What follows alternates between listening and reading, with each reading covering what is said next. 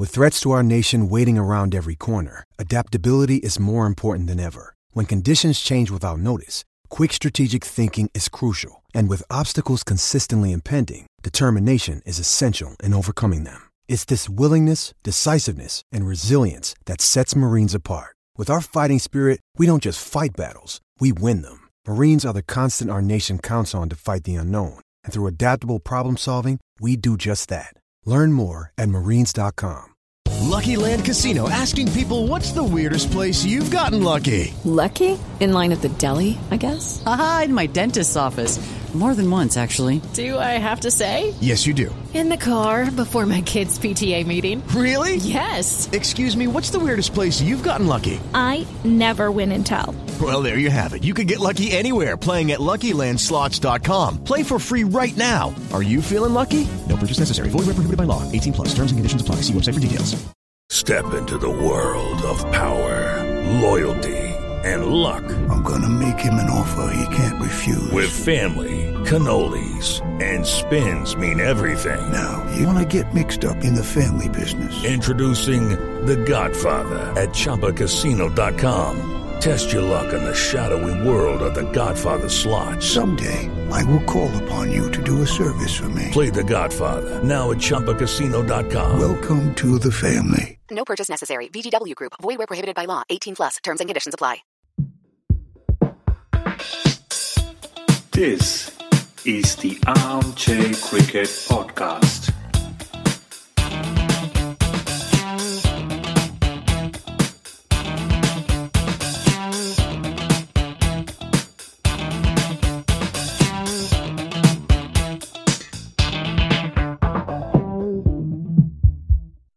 Hello, all.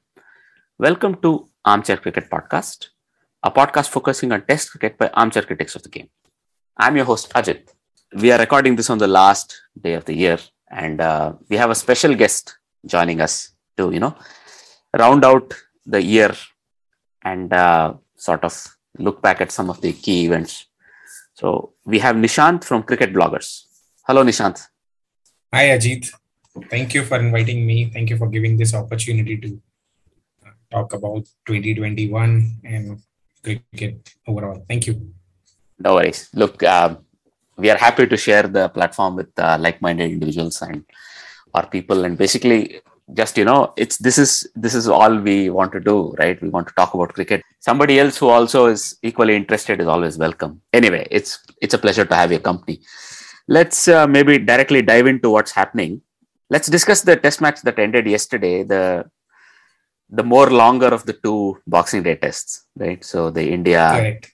south africa test did you get a chance to watch most of it Yes, almost, almost. And the part that I was not able to watch because of other things, I just watched the highlights. Hmm.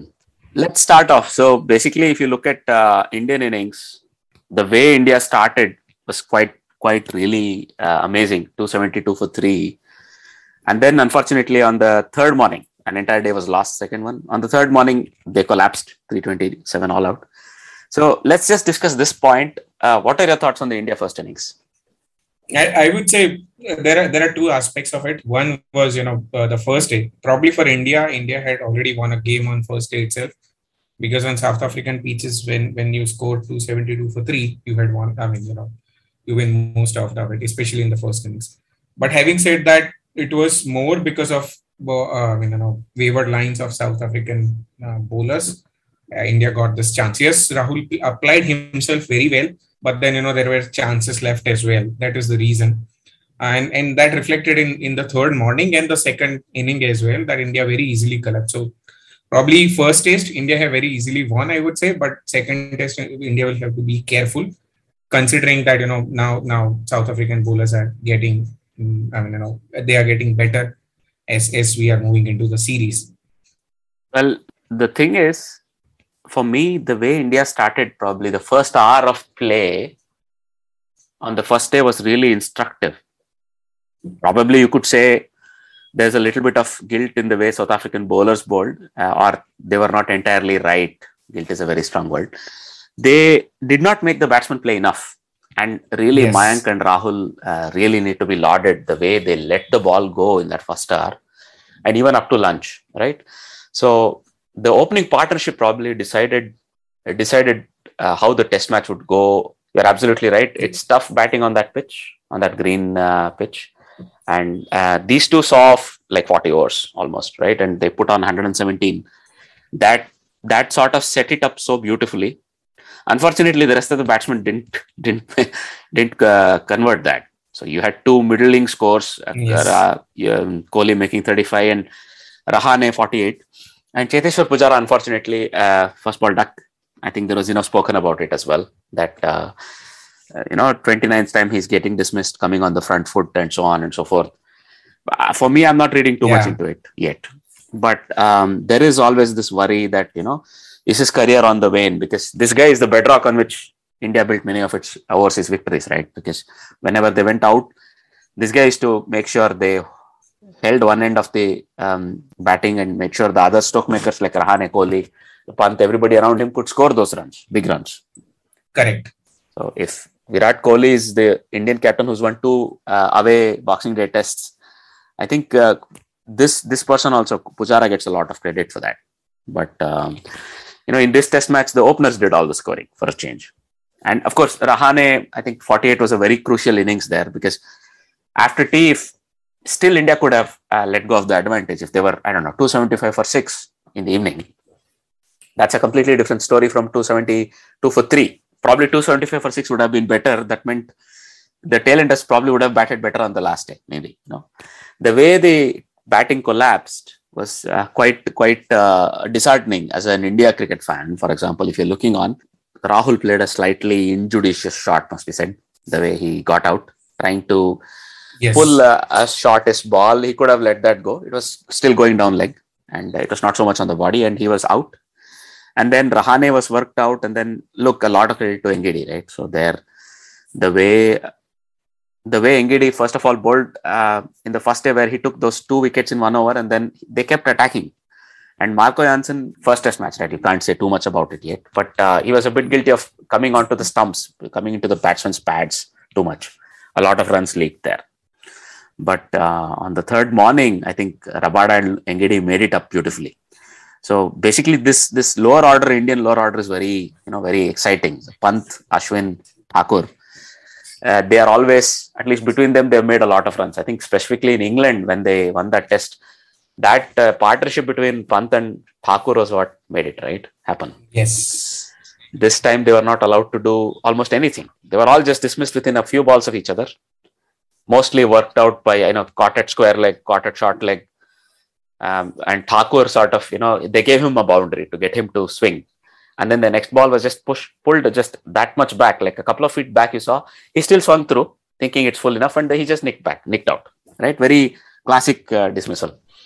And Beautifully then, uh, set I- yeah, the so setup was nice. So, and I think they did that to Thakur in both the innings, by the way. Yeah. They got him to hit again on the last morning and then got him out. So, or the fourth morning, got him out.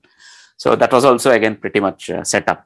I'll not blame the last three. Not a lot to say there. But 327 in the end, probably you know Bumrah made some 10 runs more. So that was very good. When it comes to South African innings, your thoughts? First innings? Uh, again, the same thing. That I mean, I was expecting honestly. Elgar Elgar is in a different league. To be honest, opening in South Africa isn't that easy. But to get him out was was a credit to Bumrah, of course. But otherwise, I was expecting at least uh, at least Markram and QDK could uh, sorry Quinton de Kock to make some runs, which they couldn't. And uh, credit to India for for working them out as well. Otherwise, Baum applied himself beautifully. Mean, uh, which ball to left, which ball to play, where to score runs. He was quite clear about it. Um, uh, I think it was after lunch or tea on on day three when Keegan Petersen uh, played one ball to the square or say behind square and scored a boundary and then he got got out. He had actually showed where to score runs on this pitch. You know you patiently wait and then once there is a uh, once there is a width you just push it you just push it towards the uh, behind the square and score a lot of runs. And Bavuma specifically used that technique quite well to to you know uh, score his 15 in that first innings I would say he, he was the pin around which innings innings revolved, but but that loss of these three main other batters, uh, say uh, Elgar, uh, Quinton de Kock and Markram. That that is where where they faltered more than anything else. Yes, of course. I mean, it is it is very well known that Indian team uh, bowling lineup is is pretty relentless throughout the year, if not beyond. I would say they are, of course, they are. But 2020 was 2021 was a highlight of of their entire setup of last three four years. Yes, they are relentless, and in those conditions, how to play probably Bavuma showed beautifully, others faltered over there. And that is the reason they had to consider 130, which rather they would have liked to be like to keep it to not more than 30, 40, even in, even with their betting or a little lesser inexperienced betting lineup. I think there are two underperforming players here. Aiden Markram and uh, Quinton de Kock. They're both extremely talented, and in fact, Aiden Markram is probably the future of South African top order batting. So uh, Rassie van der Dussen is, has been very reliable this year for them in all formats, right? In the short formats yes. as well. Yes, I, uh, the way he batted, I think it was going to be very important because um, Hmm. as an opener, sometimes you have a bad game. So I wouldn't put it too much to Aiden Markram. I think I even see he probably coming good in the upcoming days. Elgar did well in the second innings, so he did his bit. So you know he did his work, but you're right. They, they probably looked up to the openers to sort of replicate even at least half the amount of runs. If India had India had given their team, if the openers had replicated that, that would have been a different story. Keegan Petersen is still learning his trade at the top level. His talent is very much there. Looking forward to him establishing himself and sort of working through a long career, like you know somebody like Pujara or somebody at number three. You're right. He showed in both the innings there was enough to see that this guy has the talent. This guy has Exactly. the uh, this guy has the technique as well. But uh, I, there, I, I think I give a lot of credit for the Indian bowler, especially Muhammad Shami. Uh, Bumrah got Elgar out. That was very important. He got him in the very first over, right? Because this guy is very stickable. He stays and he stays and stays and can bat for a day, like very much like in in the mold of somebody like Gary Kirsten. Uh, Nuggety left-hander who stays in the crease and very tough to get him out. And the longer he stays, people around him will continue to get the runs, and not particularly pretty on the eye or something. But doesn't matter.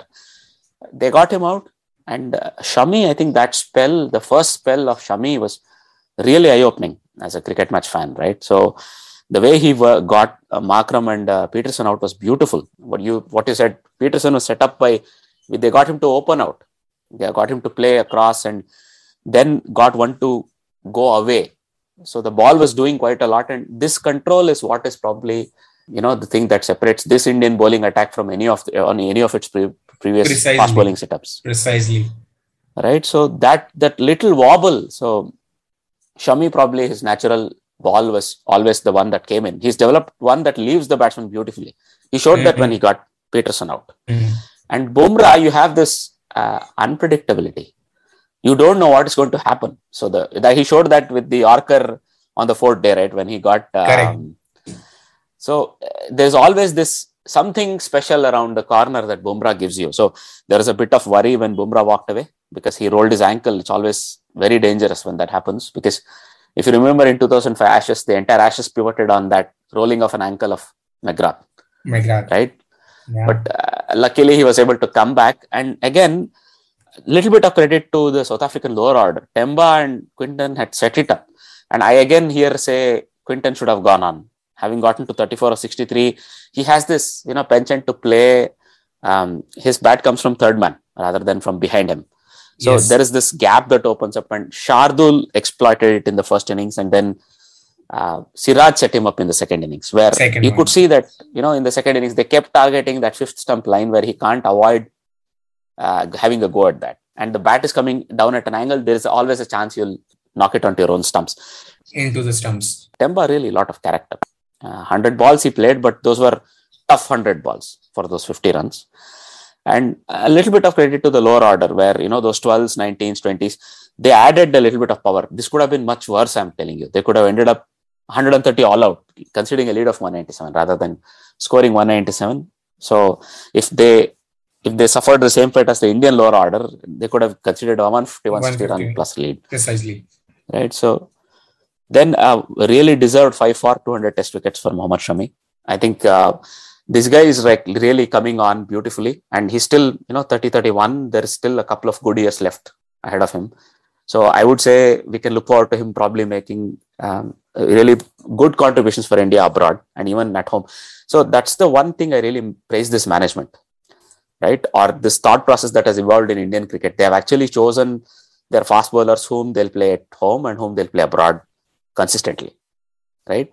So you have Umesh Yadav, you have Ishant Sharma, and Ishant Sharma probably will play both places, but they're not really looking for Shami and Bumrah to play in all Indian tests. They'll have the other people play there. And because there's more spin dominant conditions, they'll use somebody like Umesh Yadav as the only fast bowler. These days, mostly it'll be two fast bowlers, so they'll pick Ishant in the 11, right? They, we saw that in the New Zealand series at home, where you have three spinners probably in some tests. The Shami and Bumrah partnership is saved for mostly abroad tests by this Indian management. I really like that. You know, when you look at the biomechanical action that Bumrah has, you're not sure if this guy might not play more than 50 to 60 tests in his career, frankly. Right? And uh, both Shami and Bumrah have that frailty where they may break down at any point in time. You saw a bit of that when Bumrah walked out. But uh, the way they are being persevered and the way they are sometimes even saved, they don't play every test in a series uh, together. So they're used where it's really impactful. So they knew the Indian management knew if they win the first test, it's going to be a big deal because they've never won at Centurion, right? And you're setting up the series. So this is something I've really, really uh, appreciated about this management, where probably the expectations are set up correctly. Do you think? Yes, absolutely, absolutely. And honestly, to me, if KL Rahul was a man of the match, the highlight of that test match was Mohammad Shami it was it was just that you know uh, Rahul had already set up a match earlier. He was given man of the match, but then the way Shami bowled consistent lines, consistent lengths, and the, that seam position, I mean, very close comes to that, and and it, it all came through in, in this particular test. I would say that you know, he was highlight of the test match. So absolutely, the way way management has set it up for for these players, where you know, who needs to play where or rather we say horses for courses. It's, it's absolutely uh, commendable. And that is, the, I mean, one, one of the major reasons behind India's success, even in even at abroad. At, at home, yes, it's a, a dominant side, of course. But the way, the way 2021 has gone, uh, winning in Australia, England, and South Africa, a lot of credit to management. So there again, a lot of credit to also the behind the scenes management. Yes, yes. Shastri, the coach previously, Kohli, the continued captaincy, and of course, Rahane when he has had a chance. So, six test matches he's captained India in Kohli's absence. They've all been momentous. Exactly. I think we'll get into it a little bit later, but very momentous times he's had a mm-hmm. change of leadership and he's done his bit yeah. very well. Yeah. One thing I would like to talk about, Ajit, from first case is from Aiden Markram's case. You know, there has been a lot of talk about him being the future of South African cricket but that talk has been from too long now i guess it's been four or five years that we are talking about the future but that future should have realized why now which is not happening and i would say as a cricket fan i'm a little more concerned over there that is there anything missing in that piece that they need to fix as a management or as a, as a player because you know it's been long that we're hearing that he, he is going to be the future but that future realization must come now. I mean, that future is now for them, and that is where expectations from Markram is is high now. Hmm. Look, as a player, there are no doubts about his talent, mm. right? Mm. It's about probably the mental aspect. Yes, could be. If you saw, if you saw what happened to KL Rahul after he was dropped for some uh, uh, injudicious comments on some TV show, mm. right? the player who came back was so much better thanks to that that hiatus he had where he was uh, given a chance to focus inwards you know again there's always this talent on show no doubt ever but it's the grit. It's that steel that you saw in the first innings the way he batted.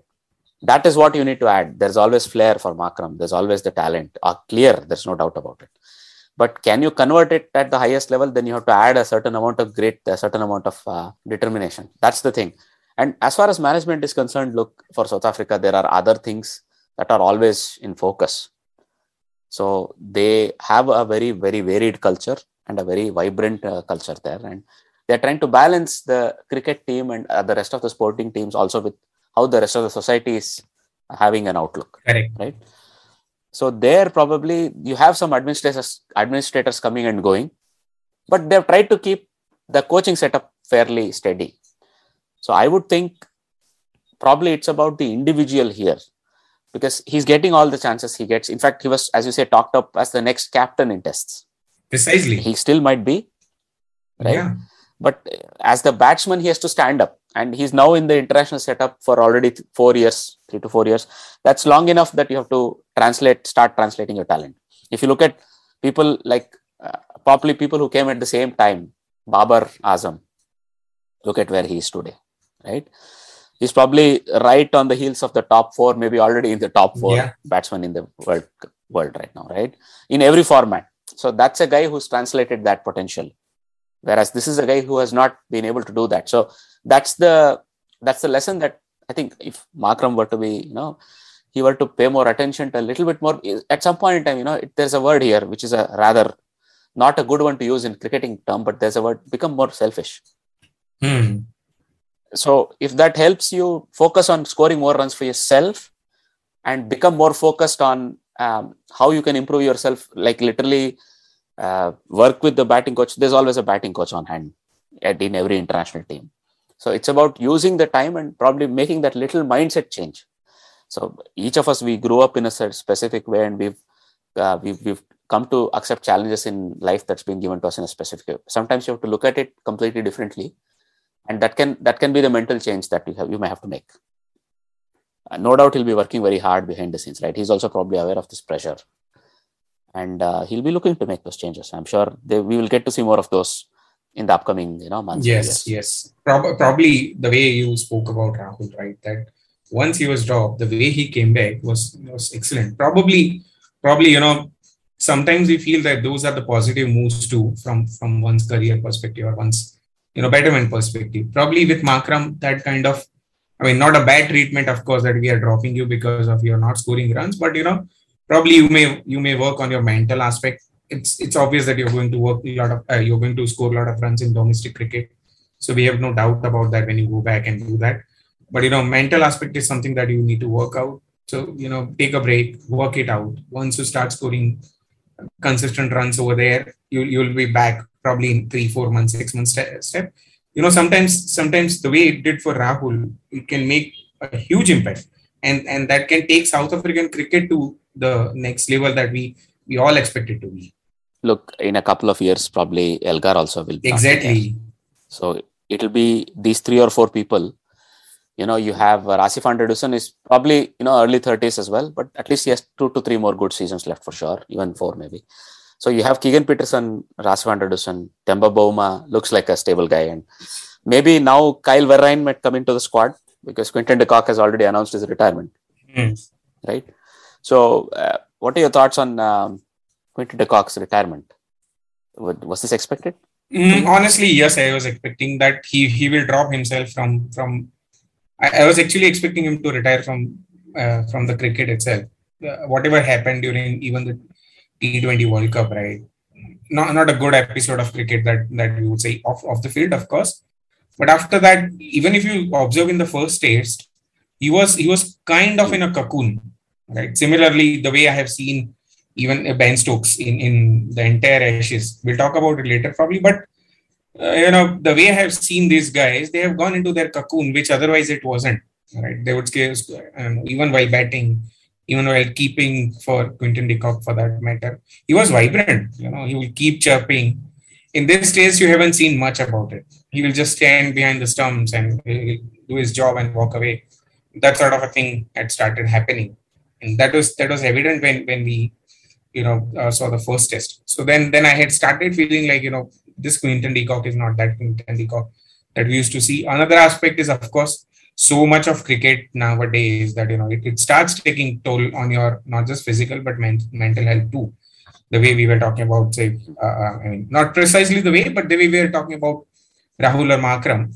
This this you know it starts taking toll on you when you are consistently on road for for say longer years.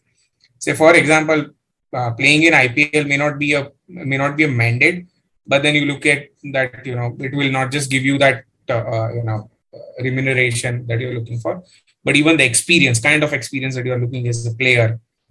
you you set expectations for yourself. You you get into that mode that no, I'm going to play. Right? And then if you want to continue over there, you have to sacrifice something. And I think it came at a cost of test retirement. You're right. So the only thing we have to be a bit more careful about is sometimes a player feels uh, there is always this world's whole world's expectation mm, on you, mm. right? But so you want to look at how you want to place your career as a player you have this um, right to do it at all times right so uh, the rest of us might feel this guy has such a lot of talent why doesn't he play test for south africa and so on and so forth but he sees his utility better in shorter formats right and maybe he's tried to work out those kinks he has in his technique batting technique and he's unable to uh, completely overcome them and you saw how he got out exactly in the same way in both the test both the innings so probably that sort of made up his mind. Uh, for me, it's still a bit premature, and I dare say, if he wants to come back in a couple of years, uh, that's still fine. If he wants to come back to the test match setup, first class setup, and then so it's it might still be possible, but it's it's about respecting the player's decision, right? He's a really wonderful limited overs player. He's good in IPL. Probably, you know, one of these days, um, he might get a chance to make a telling contribution to get South Africa that one, you know, international trophy that they've been searching for in a shorter format in one day, probably, you know. So probably he can focus on that and spend more time with his young family. He's going to have mm. a hmm. kid shortly, looks like. So there are things that he can focus on, and uh, it does seem at this stage he's pulled the trigger a bit early, but who knows? Uh, so he knows why he made this decision. So I respect him for that, and if he's always, you know, if he's ready to welcome, I think there might be still be a place for him, even if a couple of years down the line, if he wants to come back and contribute to the test match setup again. So that's the way I look at it for Quinton de Kock. To wrap up the test, well, what do you think of India's second innings? I would say I would say it was more about you know having having a cushion of those 130 runs. That that some of the shots were a little lazy. They could have been better, of course. But uh, knowing that that that you know we have a cushion of 130 we can we can play one more extravagant shot which may give us more runs. And that is where that is where india i would say i wouldn't say faltered but but couldn't do to their potential. How because on a similar pitch similar conditions on the first innings they scored much better but they probably they scored lesser because of because of that and then another aspect i, I always spoke about is that the uh, the bowling lineup, South African bowling lineup, right? In first first day, they were not up to the mark or relentless, as I said. But in the second innings, they also uh, you know capitalize on on these mistakes of Indian batsmen, and that's where their uh, you know uh, uh, Indian inning could not go as it should have been. Yes, say I mean those low, lower order runs. Ashwin scored a few, then Pant you know played that enterprising inning to give us 38. I think 38 or a bit he gave. That was all all you know all good but probably top order could have capitalized better. It's always the case that you know you're setting up a test match. You you are a bit more uh, cavalier in your approach. But being all out i think is something they'll probably want to look at behind the scenes. They definitely will because um, again you have rahane being set up with a hooked bouncer and then next one he's sitting down fine legs throat Kohli being set up for that cover drive that he's always looking. You know, speaking of players who got out in the same way, Kohli got out exactly yeah. in the same way, right? Both innings. So um, trying to set that cover drive up and then get him to drive away from his body so that he nicks back, nicks out, right? Pujara again sort of started showing that old Pujara, the one we want to uh, him to occupy time. He stayed there for nearly two hours, which is important. Rahul nearly stayed for two hours, but again, his role was going to be like that of a sheet anchor, probably right? People around him would go scoring. I think Shardul did a good job there. He hit a six on the fourth morning and made sure, you know, the first 30 minutes were played out by the time he was out. There was not going to be another, you know, really shabby uh, collapse like what happened uh, in the uh, second day or mm-hmm. third day. And then basically, yeah. So, and then those runs were very important. Rahane 20, Rishabh Pant continued to play 34, very, very useful runs. And then Ashwin 14. So I think 174 in the end turned out to be enough, 100 runs more than enough, right? But at some point, I felt they would have been happier going in at 174 for five declare rather than 174 all out, right? That's the thing they'll probably want to look at. But all in all, the weather was closing in. They were also still thinking about it, right? So they probably wanted 100 overs, worst case scenario, to make sure even if one session was lost on the last day, right, they would still be able to force a result. So they had that. And uh, your thoughts on the final innings of the game? Mm, it was more or less predictable, honestly speaking. Once once you have pressure of 305 runs, say, I mean, if you look back a few years ago, a uh, few years ago uh, when Du Plessis and uh, De Villiers had played out, not expecting that kind of a that kind of a blockathon because of the experience of these these guys as well. And importantly, it was of Indian bowling. Again, Shami had had four, uh, so three wickets over there as well, right? Uh, nicely setting up the batsmen and then then getting that, them out. On this, though, on the fifth morning, I was expecting uh, South Africa to long laster the way because the way they had did it on the fourth evening. But then again, uh, after lunch, it was just a matter of three balls or three deliveries, and you, you are panned out. But overall, I was expecting that this is what they are going to stay, score around 150. They probably scored 100, uh, sorry, 40 runs more. It's more like uh, I think Elgar showed his guts, that steel that we always look forward to him. He made sure he stayed there. And then uh, Keshav Maharaj. So basically, the dismissal of Keshav Maharaj was very important on the fourth evening for me, right? Basically, going four down is different from when you have three down and again their um, tail ender sort of sticking around on the last day, taking another half an hour, one hour out of the game, right? Elgar looked like he was not going anywhere.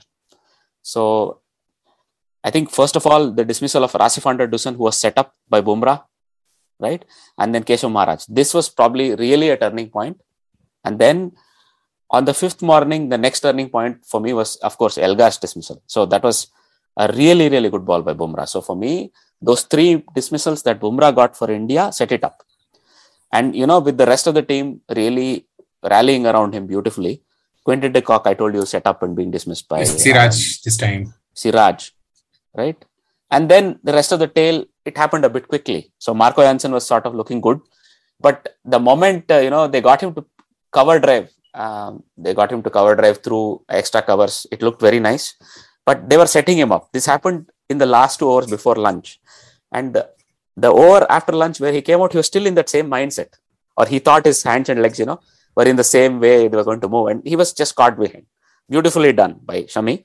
And I think last uh, two wickets, not a lot to discuss there. So Ashwin simply got them out where they were trying to, you know, one was trying to hit, the other he didn't, he was not even set yet. So uh, nice to see Ashwin making a contribution. So overall, a really important victory for India and in their quest for you know a series victory away in South Africa. This is a really good start. So from here, just to ask you, what will be your prediction for the series? I would say 2-0 India. Hmm. So which one would be a draw then of the upcoming two tests? I would say next one. Especially the reason I'm saying the next one is because the way now South African bowling lineup is betting, India will have to very, very be very, very careful. And if if that happens, I'm sure uh, you know South Africa will will will not let India go like like they did in the first test. The next one, uh, once you know, uh, once once this happens in the third test, India will have more experience of what what South African bowling lineup is doing or what are the tactics, right? So then again they'll work out how we want to bat. But the second one, where you know South African bowling lineup is getting tighter, I see that will be a, will be a draw. My opinion is probably a 2-1 victory to India. South Africa will win a test, I think, because um, they're playing at home and I dare say the next one they might actually hit back at India. They'll be hurting Possibly. now, having given over the Possibly, yes. And uh, as you say, the bowlers are coming into their own. But uh, you know, I back this Indian team to win twice, but I don't think there'll be a draw unless weather really intervenes in a big way. You know, this test match we were probably going to lose a day and a half. Still, the result mm, came through, mm. right? So uh, I somehow think um, they are going to be short turnaround tests. There'll be no 500, 600s. But if there's a 500, 600, it might even result in an innings victory because I think around 200, 250 will be the amount of runs most teams will score. And maybe there's a 300 or 320 that will already decide the game rather than, you know, uh, I don't really look at a draw yet in the series, but let's see. Let's see if this comes through. Now, if you were to take a look at the other uh, Boxing Day test, a rather a disappointing one. Uh, what are your thoughts on that? Uh, England versus uh, Australia. You know, Australia. Yeah. yeah, yeah. Yeah. What are your thoughts on that? again, I was, I was, expecting Australia to win, but but not the way, uh, not not win Ashes in twelve days, just twelve days rather, right? of course, see, I mean, for me, England is making same sort of mistakes that they made in even in India series, right? Or say New Zealand series. Before that, they played out New Zealand series as well. They they are making the same mistakes and not on ground. My concern is it off ground. I mean, you are you are playing the uh, similar sort of team that you were playing in India, uh, playing with India rather. From New Zealand, you made a couple of changes, but but that's it, right? And if you see again, as I spoke earlier too, Ben Stokes is Ben Stokes is not in his in his you know character the way he has been. If you look at him batting, he's not batting as a Ben Stokes. He's batting someone who's who's trying to save his team more than anything else. Right? Uh, honestly speaking, it's their management which needs to go. As simple as that. If I okay, if I focus back on the on the that particular test match itself, this was an expected result.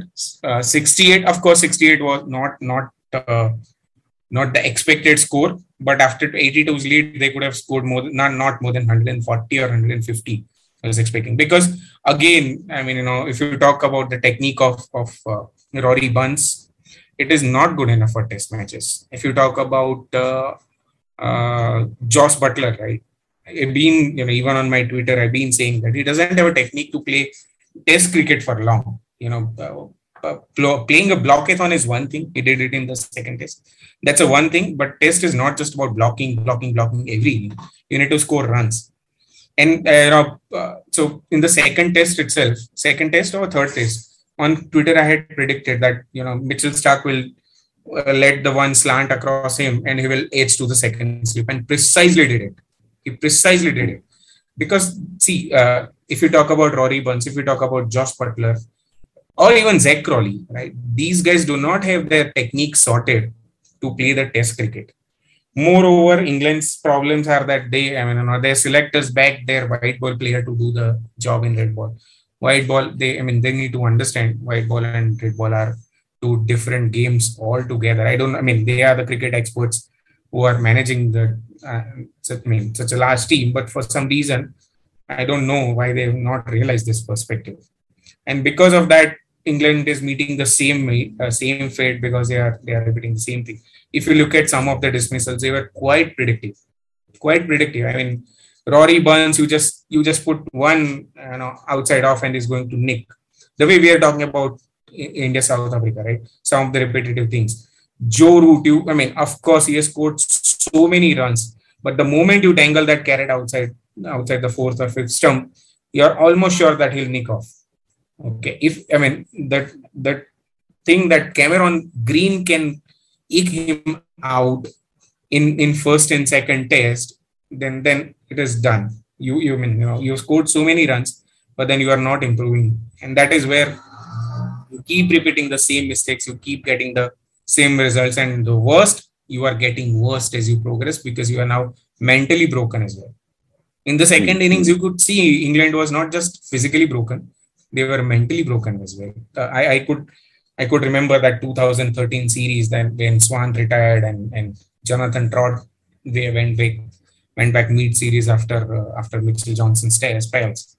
Right, they are mentally broken now, and for this for them to you know come back, it management needs to change. Who can give the, these guys confidence, not just walk away with those FT bonuses. They need to concentrate and that's where that's where that entire test was. It was quite predictive the way it went, except for that 68 inning. Look, um, for me, it's, it starts in the first innings already. Not scoring enough runs in the first innings. You, you, you will not get away with scoring 180 in uh, an MCG test in the first innings, right? Joe Root made a 50, as was sort of mandatory now these days. I think he'll get to 50 and get out, unfortunately, in Australia. He's done that nine times in 20 innings or so, right? And then you're right, Ben Stokes, he was not able to kick off from that 25. Neither did Jonny Bairstow. Jonny Bairstow was brought in as a stopgap here, right? So it goes without saying there's a huge hole at the top of the England order. They cannot always have Joe Root walk in at 20 for 2, 30 for 2, whatever, right? So David Malan has shown enough that he needs to be persevered with. He needs to be given a few more chances. But there are no stopgap solutions available to England, right? You have Haseeb Hamid, you have Rory Burns, you have Zak Crawley right? Uh, which of these three would you would you pick up? I, I would say I would say only Haseeb Hamid. I will give him more chances. The only reason is he has a technique. The only only chink I, so I see in his uh, uh, his technique is he commits little early. You know, if you look at his dismissals, he he as soon as the ball lands, he start commit so that, that he doesn't account for that length. Uh, or say sorry bounce right he doesn't account for that bounce and because of that he he he uh, got out so i'll say I'll work out. He has a very good technique, and I'll work out with him. Uh, Rory Burns and zach Crawley. Zak Crawley is not yet ready for the Test cricket. I would say yes, he has experience. Even if you look at his stats, right, majority of his score is that 275 against against uh, Pakistan. Otherwise, there is no big score. And his technique again, flashing outside the off stump more in a white ball mode than than playing a Test cricket. So mm-hmm. not not not not not to pursue right now. Uh, Hamid has a temperament. He showed in India in 2016. Even here, you know, he was making those those early commits. If he can work that out, he has that penchant to score bigger runs as well. So that that's the guy I will stick to, not to not the other two. Okay, when it comes to middle order, probably you made your thoughts clear. Jos Buttler's time has come and gone, probably. Jonny Bairstow is look. That's the problem for me. Ben Stokes is your banker in the middle order but you'll need people who are more um, yeah probably who are more old school test cricket right Ollie Pope yes. has shown a lot of promise but again not delivering he lost his place you brought Jonny Bairstow who will give you that 30 or 35 but not not a big 100 or not in, somebody who can dig in stay there you know and uh, let if somebody go through those tough periods uh, for even a session maybe scoring like 20 runs like Pujara might right so it's not in his character and then you're probably right. The Buttler experiment now probably needs to be revisited. Foakes is sitting on the wings. This guy can bat, but is also a pure gloveman, right? Because he scored a big hundred in Sri Lanka away. So Foakes can bat. So the question is probably is it time to fire Buttler, give Foakes that position and let him make it his own, give him 10 tests in that position, right? I don't see England making any knee jerk reactions in this 11. They'll play this uh, series out, even if it might be a final. I dare say it is heading that way, by the way. But you know, this batting order is not doing any justice to those bowlers who, have, who really put their heart uh, in there in that test. You know, in spite of conceding a 180, um, you know, just making 185, they came back and they got Australia all out to for a 267. It was first of all the pitch was not easy. It was not a typical MCG pitch, right? And there were not going to be 400, 500 scores here. You saw it there again, you know, Marcus had Marcus Harris 76 is such an important score, right? And I dare say even David Warner's 38. So that was a difference where if Australia had also slipped to maybe 20 for 2, they could have also been 150 all out. Because the 57 runs that they made on that first day was so important. And probably David Warner's dismissal was a turning point. If David Warner had survived and played into the second day, you could have probably seen Australia dominate the test completely from that point on. But England bowlers, they struck back amazingly. They did not let anybody build a big score. You you look at the people who Marnus, uh, Steven Smith, Travis said none of them were really allowed to build an innings of any any you know uh, substance, and that's it. They made sure the tail contributed a little, pulled the lead, you know, that much more. Cummins and Starc hit out. That was very nice to see, right? Because that 40 runs probably made a huge difference. Instead of 230, they made 267 they started that much ahead of ahead in the second innings. But really, uh, in the second innings, the only guy that made any score was Joe Root, right? And you always knew England was going to lose. You could not see England win this game. But there was always this the way, the only reason why we test match fans come back again and again is for that, those miraculous things that happen, right? We've seen that enough times already this year as well. But no, not in this test. Ben Stokes uh, yeah, tried, but he was beautifully uh, worked out by Starc. That ball, I dare say, uh, probably many of us would have gotten out, or many batsmen in world cricket would have been dismissed by that ball. And then, of course, Jonny Bairstow, Buttler, nobody stood up. And uh, to be dismissed twice when the opposition have made only 267 and be lose by an innings, that's that's quite terrible, I would say. So you've already said the management needs to go, right? Now they're getting a break Chris Silverwood is having to isolate because uh, somebody in his circle has tested positive. So he's having to isolate with his family. So he'll not be there for the fourth test. What are your thoughts? Given what they have in the management right now, Uh, there is no Chris Silverwood. So who would you probably bring uh, after this Ashes? Let's say whom would you bring as the next coach of England? I would I would rather look look for someone who's fresh, who can bring in the fresh ideas. Probably definitely not in the this England management. Okay, hmm. someone who is working uh, working and succeeding at at the county level. Okay, uh, I wouldn't go out of England. I wouldn't go for international co- coaches. Definitely not. But someone who understands county cricket well and who can bring in fresh ideas so that you know they can form or they can bring in that new mentality into the team. Because as I spoke, uh, this England team is not just physically broken; they are now mentally broken too. That you know, winning matches is is probably a very difficult thing for us now. So I would, I would bring in someone who understands county cricket setup really well and who can bring in fresh ideas. That's what I will look at too. Right. So you are going to say back somebody from the coaching setup of some some you know a successful county team probably who've been yes. successful in the long format. Yes. Yes. Hmm. Uh, why I ask you is you know um, Gary Kirsten has thrown his hat in the ring. You know the um, the writing is more, more or less on the wall as far as Chris Silverwood is concerned. I think they'll not make any knee jerk changes until the end of the series, but after that, I think he'll not be in the job for too long. Precisely. So, precisely. I would say there is even a chance that look they have prioritized their uh, cricket a little bit differently two to three years ago with uh, you know when uh, Bayliss was in the coaching job they empowered him and Eoin Morgan to sort of uh, go ahead and do a makeover of the England one day setup and T20 setup. Today they are where they are thanks to that thought process. Correct. But they are not, their test team is now suffering. Their test team somehow kept delivering up to a point, but now it's very glaring. It's not up to the mark, right? The batting can't be this brittle. You will never win a test again if batting is always this brittle. So even at home, you'll start losing. So it, it happened when they lost to India, and I dare say if that last test match had been played, probably India would have still won it or at least drawn it and they would have won the series 2 1. So the team already looked very brittle at home. And now it's like like it's completely exposed by Australia. And it always happens when they go to play an away ashes, they are a little bit weaker. So this is this is a very dangerous thing as far as uh, England Test cricket is concerned. I think they are not going to make too many knee-jerk reactions, but you will see some changes. They will see changes in personnel. People like Buttler um, and uh, Bairstow might not get too many chances, for example.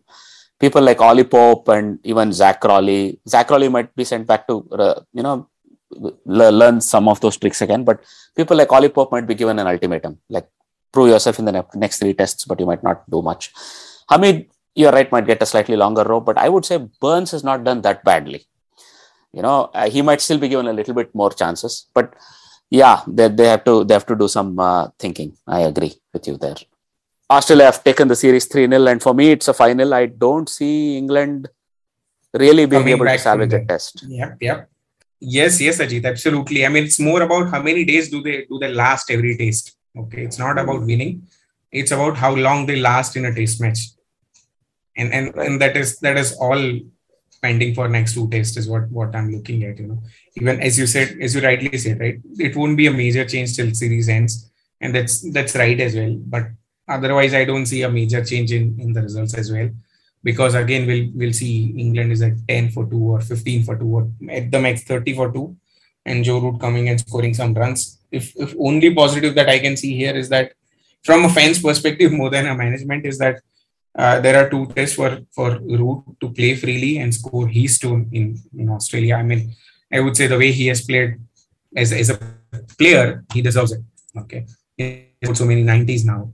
He scored 70s, and he deserves that century. And that's a positive as for me from England camp as a fan that hopefully he'll he'll sort out his mindset that now I don't need to win. So okay, I'll focus and I'll score the runs, or probably becoming a little selfish as we are talking about. Who knows? That may help the team too. But no, 5-0 is written on the ball right now. Well, uh, we must definitely talk a little bit about Scott Boland. You know, horses for courses bowler. He was brought into MCG and yeah. he really, really showed that that was the right selection. So him chosen ahead of Jhye Richardson had a niggle, so they had to rest him. But there was another bowler already in the squad, And, um, you know, it does come across a little harsh on that bowler, but Boland being chosen ahead of him and him actually taking a six for seven. How often do you make a six for seven on debut? Right. And it's fantastic effort from him there. And as good as this the rest of the bowlers were, he really stood head and shoulders above them in the second innings. And he was delivering beautiful stump to stump, uh, you know, uh, and England would not, did not know how to play him apparently. So, and the ball always had a little bit of movement or sometimes very rarely it did a little bit, uh, you know, off the pitch. But a lot of credit goes to him. And I think uh, been slogging, right, for um, a decade or so. This is a just reward for somebody like him. Mm. And uh, we don't know if he'll get another test or if he'll play again Sydney test because Sydney is sort of sprint friendly. So if you were to turn a little bit of focus to Sydney, Head has been ruled out. He's tested COVID positive, right, for Australia. Yeah. So uh, whom do you see coming in for him? Mm, as of now, honestly, I, I, I haven't analyzed that. But Mhm. if if Head goes out, maybe they, they should look to somewhere at the top of the order rather than the middle order. The reason being, you know, again, Marcus, yes, 77 in, in, in this uh, this test, or 76 rather, for Marcus Harris, but he has been struggling as well. Can they think of pushing him in the middle order? Yes, he hasn't played, etc. But can they put uh, uh, put him there? Yes, Will Pucovski is not available right now, but once he comes back, okay, he's he's he has scored good runs against India when he was playing. They showed that he has a good technique. So that place may not be with Marcus Harris. So if you want to stick to Marcus Harris, probably get him play over in the middle order. It, see, this could be a big ask as well. That you know, just out of the blue, I'm saying something. But then you have you have shown that you want to persist with him. If you want to persist with him, why not try him at a middle order too? Because you you need someone uh, someone uh, left-handed in the middle order uh, in place of Travis Head. Try him on top. Give it give a chance to someone else. I would say Usman Khawaja might step in. So they have also added Nick Maddinson and Josh Inglis as a cover, and even uh, Mitch Marsh has been added, right? Yeah. So when Head was withdrawn, but I dare say Usman Khawaja, who's already in the squad, he probably gives you all of those things that you said. Left-hander in the middle order. Well, he has the experience to bat in the middle order if required. He bats mostly in the top order, but the way Warner and Harris have gone uh, about, and Harris having scored the highest score even, right? I don't think they'll separate the top two. But Possibly, and yes. Marnus and Steven Smith will stay where they are. So I They are the brothers those- in arm. both are very twitchy. It's a bit tough to watch when they're together. But Yeah. then you have, you know, you listen to the commentary. Don't look at it. But that's okay. So I would say probably Khawaja will step in. I would be disappointed if he if he doesn't. Rather, if they go for somebody else, I would be a bit disappointed because he's in the squad. He has the experience, and well, he's coming to the end of his career. He's 35 now, right? So uh, it's it's it's a tough call. So if they choose to not choose him, if they choose to not give him a chance, maybe bring in Nick Maddinson, who's also 29, or even Josh Inglis. So Inglis is a very good keeper, but Carey is the keeper right now, but Inglis is also a very good batsman. So it might be a toss up between Josh Inglis and Josh Inglis and Usman Khawaja. I don't see Nick Maddinson also being given a chance. So, but I think Usman Khawaja will come in. And for England, it's now going to be a spinning pitch, right? So Sydney. So that will be the question because Head could also bowl, right? And now Head Head is not there. So do you see Mitchell Swepson getting a test for Australia? Yes, yes, yes. I definitely see. He can he can come in place of Scott Boland, as you said, as you rightly said. Right, we, we may not even know whether he'll get the next test or a test in his career. But yes, Mitchell Swepson could definitely come. And you know, even if you look at historically, uh, Australia has always bring in second spinner as soon as we are at Sydney. So definitely he may come in. Makes sense, right? So you know, with Green bowling that that much, he's filling up that additional ten or twelve hours a day. It might make sense that you give, uh, yeah, you give Swepson a chance, Chance. and he's at the right age group. He's been doing well. So time for him to you know get a chance as well. I would say, yeah. Uh, how about England? Do you see maybe Dom Bess coming into the squad, and if so, in whose place do you think? the, if he comes, he he'll come in place of uh, probably Chris Chris Woakes, uh, or or rather, uh, definitely not not in, in place of uh, Jack Leach because in in in uh, Sydney you are going to look at two spinners. So definitely Bess and Leach will operate in tandem rather than separating them. So probably in, in place of in place of Chris Woakes maybe that that Yeah. would be the place we can look at. And uh, so, yeah, one paceman would be dropped and the spinner could be accommodated. That's one thing. And in the middle order, do you see England making any changes? Uh, don't see. I don't see because even again, see, though I talk about Zak Crawley, he has come in very, very recently, right? So they'll they'll persist Correct. with him. Anyway, series is out, so you know, you you rather open up and play your the game you want to play. Otherwise, there are not not many you know many contenders. Probably Dan Lawrence may come in in place of Jonny Bairstow. Exactly. But but again, johnny Bairstow has been given a singles test after a long time, so they may persist with him. But having said that, yes. uh, Lawrence may come in, uh-huh. but that's that's there'll be a there'll be a call on management rather whether we want to give one. The way I look at it, Jonny Bairstow will be given the gloves. Buttler might be dropped, and Dan Lawrence may come in. Okay, that's the change I I think in my head, right? So as you say, Zak Crawley has been brought in. It's very unfortunate if you just give him one chance and drop him. Yes, it will not be right. So he'll play. That they'll retain the top three. Joe Root is there at four. At five, you'll have Bairstow, and at six, you'll have Dan Lawrence, probably. No, Ben Stokes will still retain at fifth. Then, you ah, know, sixth ah. will be Lawrence, and seventh will be, uh, seventh could be Bairstow. Okay, that makes sense as well. So, I, I think if anything, you might drop uh, um, Buttler. It's a it, will always be a bit harsh when you drop Buttler, but it has to be done now. I think, right? Yeah, yeah. So, it's been long now. So I think this could be something that England might uh, tweak. We'll see what's the change uh, man- management mindset as well. They don't have the head coach anymore, but probably he'll still be there with Teams or uh, Zoom or whatever. Right? We'll see. Yeah. Okay. Now um, that was a very nice discussion. I think two tests. Uh, we've had a very you know thorough discussion. I like that.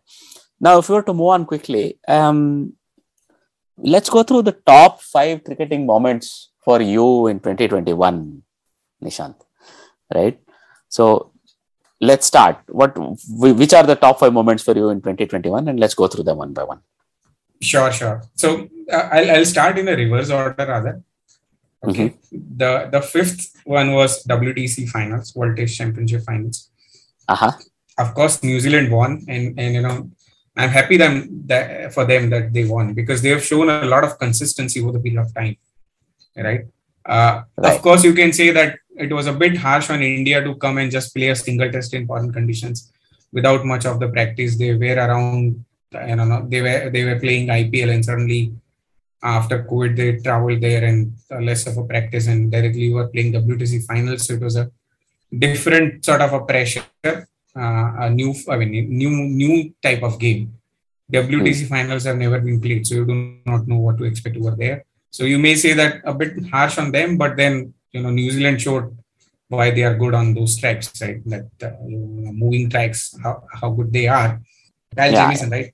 He, he showed his value on these tracks, right? Why why uh, New Zealand rates him so high when it comes to playing in New Zealand or, or the conditions which are pretty similar over there, and mm-hmm. how good they have a ball, bowling attack as far as those conditions are concerned, or even even the batting batting, right? I mean, uh, mm. yes, Ross Taylor is retiring, but but he has been a rock alongside Kane Williamson for them for so many years, and, and they probably deserve this result, uh, knowing that how consistent they've been over the period of last few years. So I'm happy for them, and and that was definitely the fifth of my 2021 moment, cricketing moments. A couple of points there that you touched on. So for me, they are well-deserved winners, as you rightly say. I don't feel particularly sorry for India because it was a choice I think they made when they chose to not really get play a warm up game. Provided there's COVID and other things, it's never that easy, right? So it's understandable, unfortunately, that they are unable to get as many or as much practice time as they would have liked in England. New Zealand were already there and playing in England, so they were probably in a slightly better position, right? So that's understandable. As an Indian cricket fan, you feel a little, uh, you know, let down, but unfortunately, this is how these things come. And New Zealand, I think, on that game they played that much better. So the second innings collapse of India was the reason why India lost, right? If the middle order had added another 10, 12 runs each, uh, we always add say that. So that would have first of all taken out that additional one hour, one and a half hours of time, and that would have given New Zealand that much more to score. That meant their approach in the second innings would have been different, and they wouldn't have been able to win that easily. So it's that collapse on the fourth day of Indian second innings that's what cost them the game, I would say. The other thing, yes, if you look at New Zealand cricket overall, this is a well-deserved reward, and they've been look they've been probably the best touring team they have been good home and away, and they have been good in all three formats, right? So in the T20 World Cup, they did well. In the limited overs World Cup, they were in the finals, and they won the World Test Championship. So it, it comes naturally that they win this. It was very nice to see that, you know, always are underdogs. They are always called underdogs and etc. They're no longer underdogs for me, New Zealand. They showed that they're no longer underdogs. They are a team as that, that can start as favorites, right? And coming to Ross Taylor, yes, his contribution is like immense to New Zealand cricket. It's it goes without saying, but I think when he's away from the team is when you'll really see what sort of contribution he made. Exactly. Right?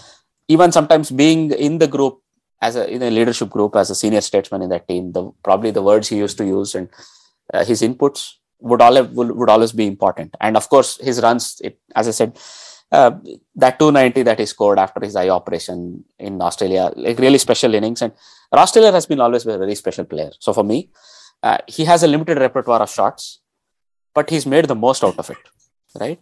And he's had a long, productive career in every format. And for him to be dropped out of T20 World Cup squad, I was a bit disappointed, but I can see where the New Zealand cricket is looking forward, right? So uh, fine, that's fine. So that happens. So I would say all the best for him and New Zealand in their upcoming uh, summer, and you know, may they finish on a bang as far as Ross Taylor's you know end of career goes. So that yes. that's a good point. Which is the next one for you? The next one is England humiliation, right? 68 all out. We just spoke about it. Yeah, it was, it was about that in detail. Yeah, it was it was more about a pretty much expected result, but then, mm. as I said, I wasn't expecting them to uh, be 68 all out and then end the year on such a note that they are mentally right. broken too. I mean, see, they are honestly for me, they are in pieces right now, and bringing mm. those pieces together and, and make a team out of it is going to be difficult, and it's a long road, long journey they'll have to take, and that is one. It's a milestone moment in in England cricket and especially overall cricket as a fan because you know they were one of the teams that we were looking at to you know uh, to be a challenging team rather than just just playing out the uh, test match because they are playing it right next Absolutely. next next two years we may not look england as good as they were even in even in you know at the start of 2021 when they won chennai test against india in india right it's not easy to win a test in india for foreign foreign teams but england still won it Similarly, you know, we may not see that coming in next two, next two years. Now they'll have to go into the rebuilding process. Another reason for me, this as a moment is, you know, this is a lesson not just for for England cricket, for all the cricket boards and to all the personals as well uh, in, in the world. When I say personals, uh, it's a it's a important learning as a human that if you keep on repeating same mistakes, you're going to meet I mean, meet the same similar fate you rather improve as soon as you say that you're making uh, or say you see as soon as you're making mistakes right? Otherwise you end up having 68 all out. Correct. Now that that was in, indeed unfortunately a nadir as far as their cricketing uh, you know year was concerned. And they really started well. They won in new zealand uh, sorry sri lanka two tests in sri lanka teams, yes. Right? And then they followed up with a victory against it really in a really uh, good position and then to finish it this way is really unfortunate yes. But as you say look even james anderson has spoken and uh, openly in public and saying that uh, ecb should redress this balance between white and red ball right? So i think you might see some changes.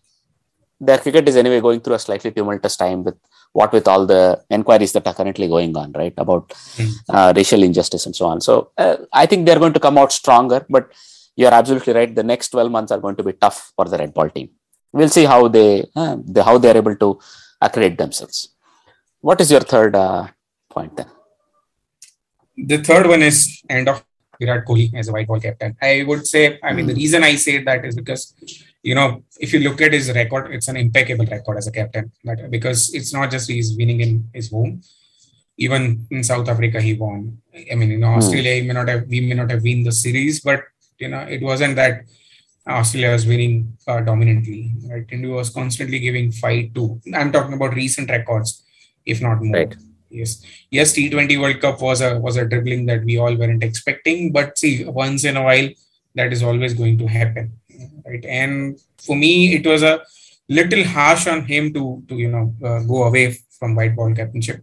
I understand as a player when you progress, uh, you know, you start taking more responsibilities, and because of that, few things suffer but then having said that i mean i, I don't rate him lesser than any other Indian captain who has succeeded in white ball.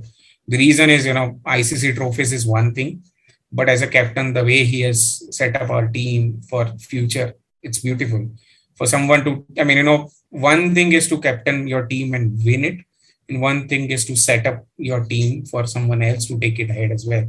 You know, we may see a lot of wins and uh, in in with the future captain Rohit Sharma for next couple of years, but then you know it it won't happen without Virat Kohli's contribution as a captain. The way the energy that he has brought into that team, the way he has, you know, yes, he does chopping and changing, but once you are in 11, you know, you are bagged like anything. Even if you are hit for a six, that's okay. And that's what captain is all about, right? The, the way he gives confidence, the way he celebrates his bowlers' wickets, right? I haven't seen any captain because you know uh, when i see some my captain celebrating like that it gives me a lot of confidence as a bowler right?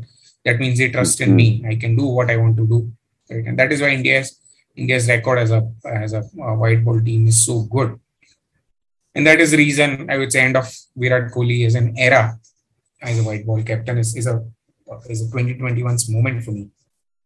Look the way it came about uh, his almost uh, dismissal from the one day captaincy was not nice. The way it played out mm. in public and so on. Yeah. we've spoken about it uh, at length in one of our previous episodes but at the end of the day that could have been handled better. And i agree totally that you know his record as a captain stands for itself. 70% uh, win is like quite something yeah. right? So um, but at the end you're still looked at for trophies. And india has not had a world trophy since 2013 so unfortunately there may have been even a knock on effect him failing to win the World Test Championship, then failing to do well in the T20 World Cup, right? Yeah. Where he himself said he doesn't want to captain T20s anymore. I think that may have had a knock on effect that he's had four goes at it now, right? And no world trophy.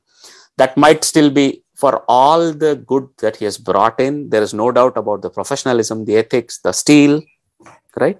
That he's int- introduced to the Indian cricket. It'll it'll be a big thing going forward for Indian cricket, no doubt. It's like, you know, Ganguly came in, made some changes. India are better for it. Dhoni came, same thing, Kohli, right? Um, but I think he will be, that was one of the reasons why I think he was asked to step down as the captain. And probably also there's this uh, doubt whether he should have even stepped down as a T20 captain. But I think probably he was saying it, he's had too much in terms of captaincy. Look, it's a very demanding job. Three to four years takes a lot out of you already. He's been captaining RCB, he's been captaining India T20, and then India in all formats at least, right? So I think it was time, but I think it should have been done in a much nicer way. I'll put it yes. like that. Yes. Right. And uh, I'm thinking this management, the Indian BCCI management is probably thinking in terms of 2023 World Cup already. Right. That's why they asked 2022, there's already a World Cup. Right. But 2023, there's the One Day World Cup. One day so they're more gearing up towards that World Cup to win that World Cup. That's why they wanted to give a clean slate to Rohit Sharma, saying you're the captain of both the teams. Now it's in your hands, and you should be looking to uh, lead the team forward. So let's see. But look, Kohli, the batsman, will remain integral to this team. The chaser, the Kohli, the white ball chaser, will be required if India have to continue to win any big games, right, in the big stage. So I'm looking forward to him contributing with his bat, shrugging off all of these things, and going out there on the field and scoring those runs for India.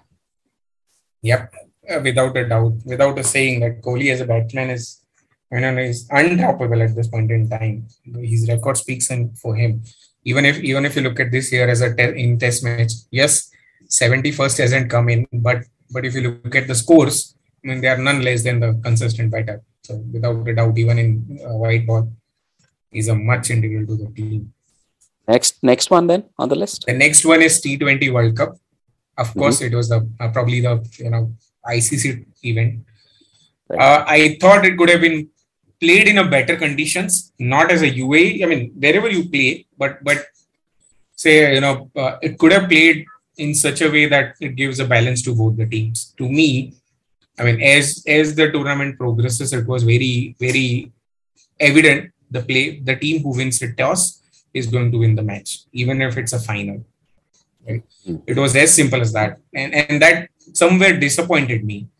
In such a big tournament, when you do not have balance between two teams, or say you know you do not give similar advantage to both the teams, when your uh, you know your results depend more on the toss, then you're you know you are leaving too many things out.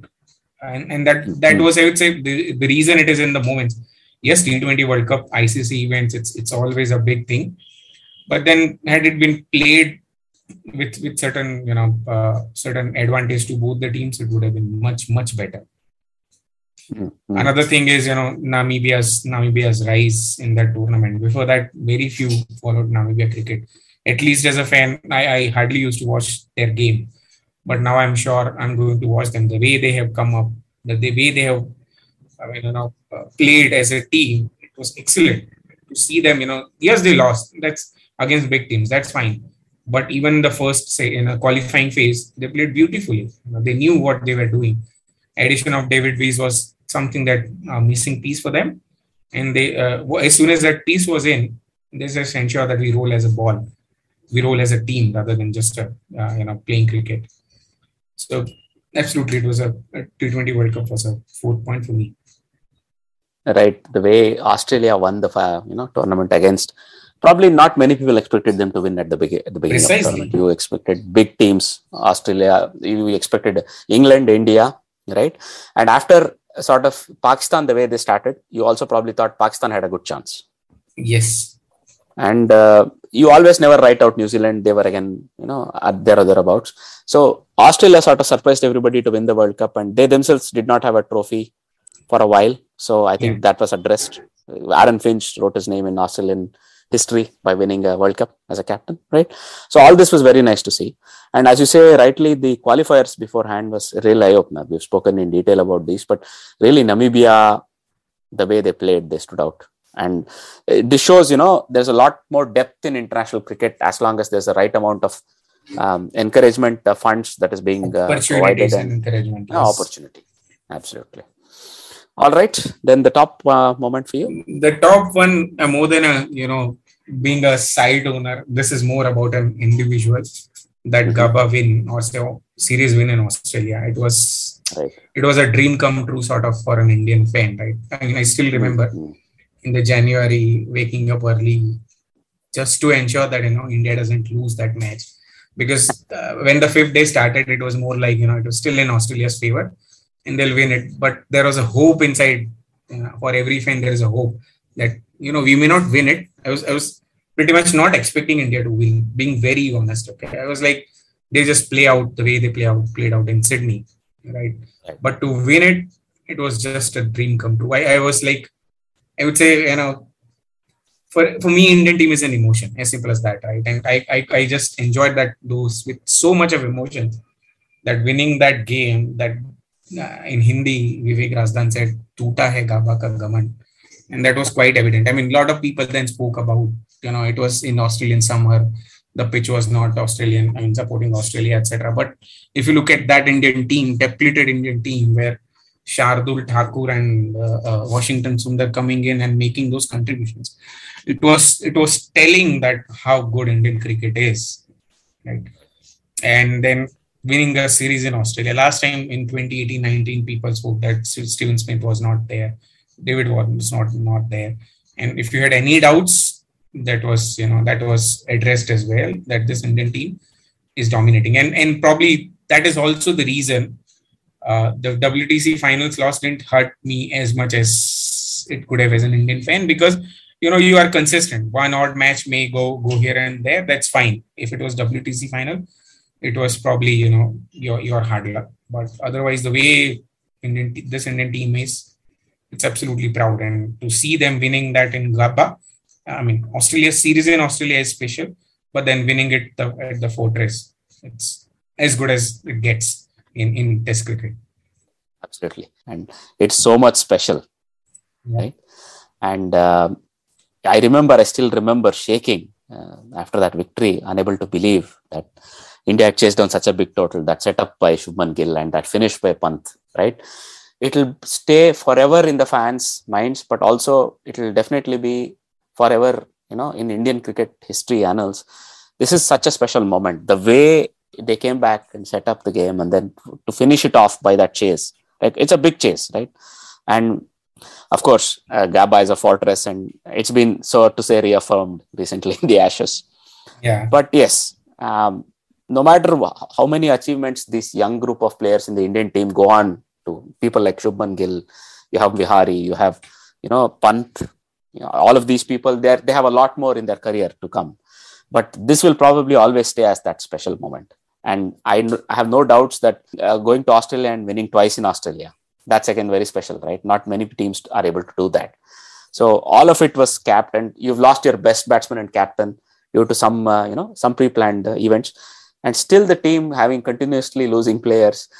You know, there was a joke on social media. If there were going to be another test, India would probably have picked people from the crowd, Indian fans from the crowd, still played them and won the test. I mean, the, the way they were losing players, there was no guarantee they would even have 11 for the next game, right? So, Siraj, Shardul, those people, Shubman Gill, their contributions in the last two tests, and Ashwin and uh, Vihari unable to move, both of them, but still blocking out 42 overs in that afternoon on SCG, right?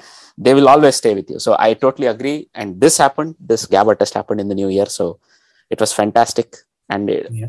absolutely for me, the crowning moment for all of Test cricket this year, I must say. A couple Absolutely. of honorable mentions. So Mayers scoring that four, fourth innings double hundred to win the test for uh, West Indies against Bangladesh, Bangladesh, right? And the bowling performance of uh, Rahkeem Cornwall to win that series 2 0 for West Indies, right? And then Ajaz Patel taking a 10 4 against India, unfortunately in a losing cause, must be said. So yeah. all of these were really, really special moments in Test cricket. So a couple of just other mentions, but all in all, if you're a test match fan, I think you'd be very satisfied with this year. Even I dare say, as a cricket fan, you'd be very satisfied with this year. What do you say? Absolutely. I mean, to first thing first is to watch so many test matches in a year. I was really happy because you know I'm the guy who can sit sit and watch all uh, or 540 balls in a day from first ball of the day to uh, last ball of the 90th over. I can still watch it.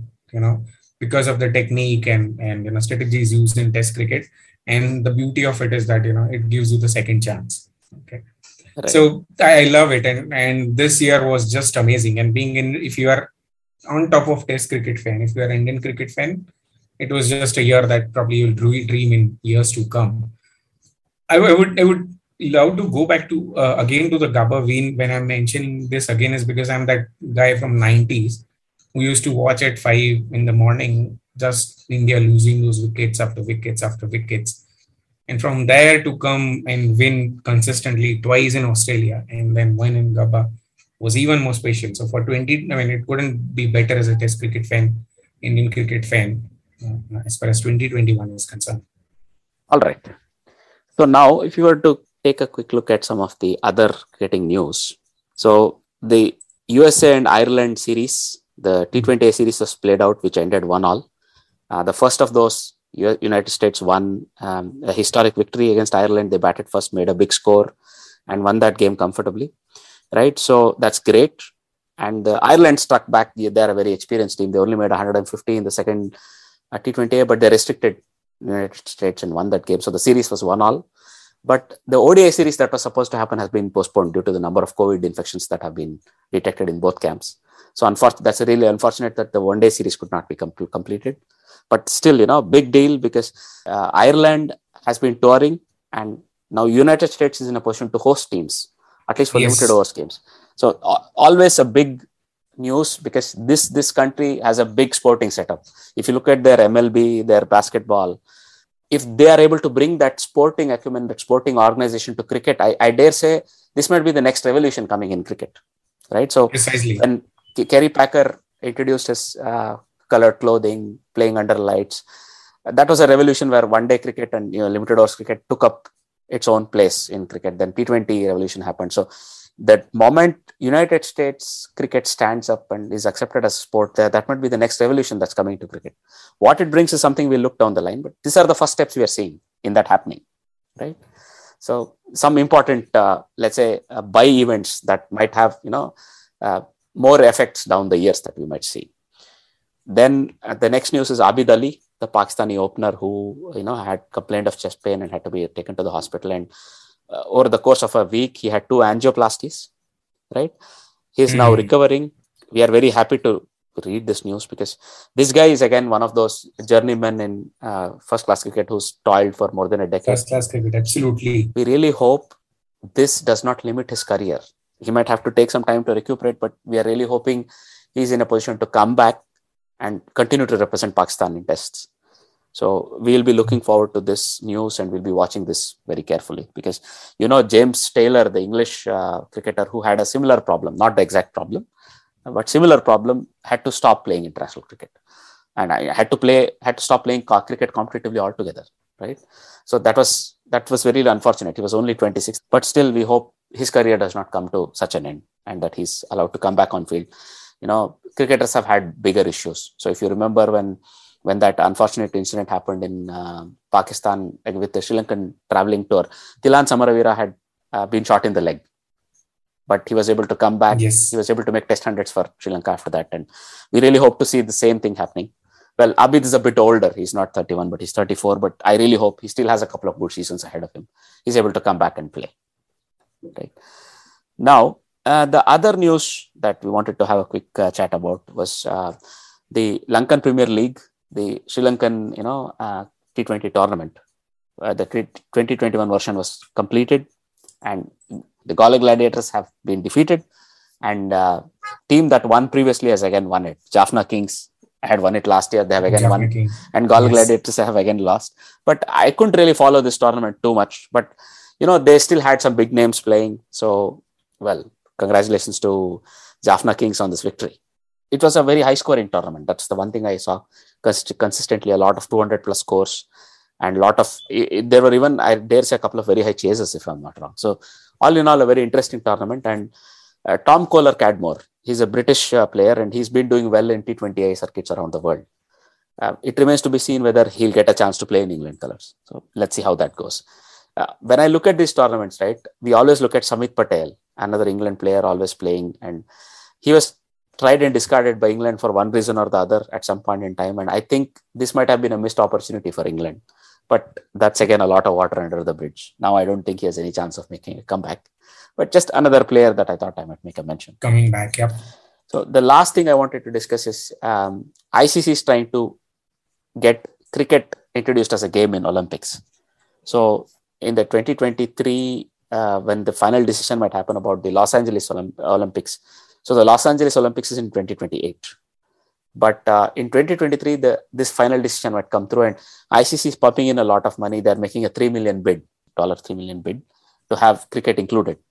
What are your thoughts? Do you think cricket played in Olympics might be a good thing? Mm, I would say absolutely yes, a big yes. The reason is once it is in Olympics, cricket will get that uh, get that uh, you know fame that cricket is looking for to expand themselves.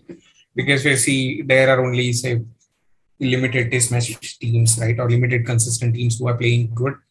But the moment it comes into Olympics, people will start noticing it. More and more country will be interested over there. The way USA is expanding themselves in cricket, right? say earlier we would not have expected uh, Unmukt Chand to play for, for them, right? But now it's it's a reality. Uh, they are inviting so many people from so many countries. Right. Similarly, once it is in Olympics, it will get get that uh, you know recognition, and more teams will start coming in. And that is the reason. Yes, absolutely. Yes, I want it to be in Olympics. All right, that was a very nice chat. And uh, before we close, Asian Under 19 uh, One Day Championship is underway, and World Cup. yeah, the Yeah. finals. Yeah. Uh, the, in the Asian uh, finals, India and Sri Lanka are playing, and Sri Lanka are 74 for seven currently, batting first. So just just something to finish Yeah. off. I think uh, there's some rain delays, so we hope this game has enough time to be finished, and you know, uh, a result is achieved. Let's see how that goes. Uh, so Nishant, thanks a lot for joining us, and uh, we had a very wonderful chat. I really did not expect that we would uh, chat in such depth, but I'm really happy we were able to explore every every detailed nuance of those two tests, at least the first two tests. I was really happy to have this chat with you. I always ask my guests at the beginning, but I did not. So, but I'll ask you now: Why cricket bloggers? Why this site? the reason is you know uh, I, I have been writing for quite some time now i i love to write and then cricket is my passion i hope in, in this chat it came through as well cricket has been my passion so as i grew you know i was not able to manage time to play it as much as i could in my earlier days and i thought if not that way what is the better way to live cricket every day in my life and then i thought you know why, why not to come up with a cricket bloggers or say a website where i can share my thoughts about cricket so you know that that's how I live cricket every day of my life, and that's that's how cricket bloggers came in. I'm an IT guy, so uh, working with so websites was not a, not a major hurdle for me. It was just about putting things together, and then since I was writing, it was more about writing for a particular sport that I've been I've been loving since you know as been, I was born, I would say. So that is the reason cricketbloggers.com came through, and that's how I'm looking to expand my journey as much as possible. In my journey, a lot of people have helped me. Would like to thank them as well. It's not just my effort, uh, and I would say I would like love to thank, thank them as well. But this is the reason, you know, cricketbloggers.com. I'm living cricket and through my cricketbloggers.com. Wonderful, wonderful. So, where can our listeners uh, catch up with you and cricket bloggers? Uh, sure, guys. I mean, I would say uh, cricketbloggers.com.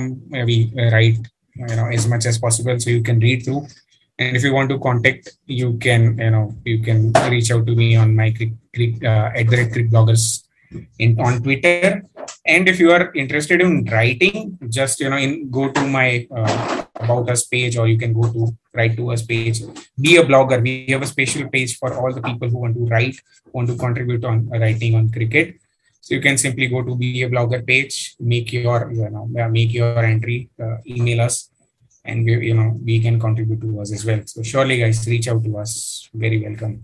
Thanks a lot. I've been looking at your site. It's pretty impressive, really. Very professional, and also the content is very nice. So I hope you know you have more and more success with the site, and you know. Thank you.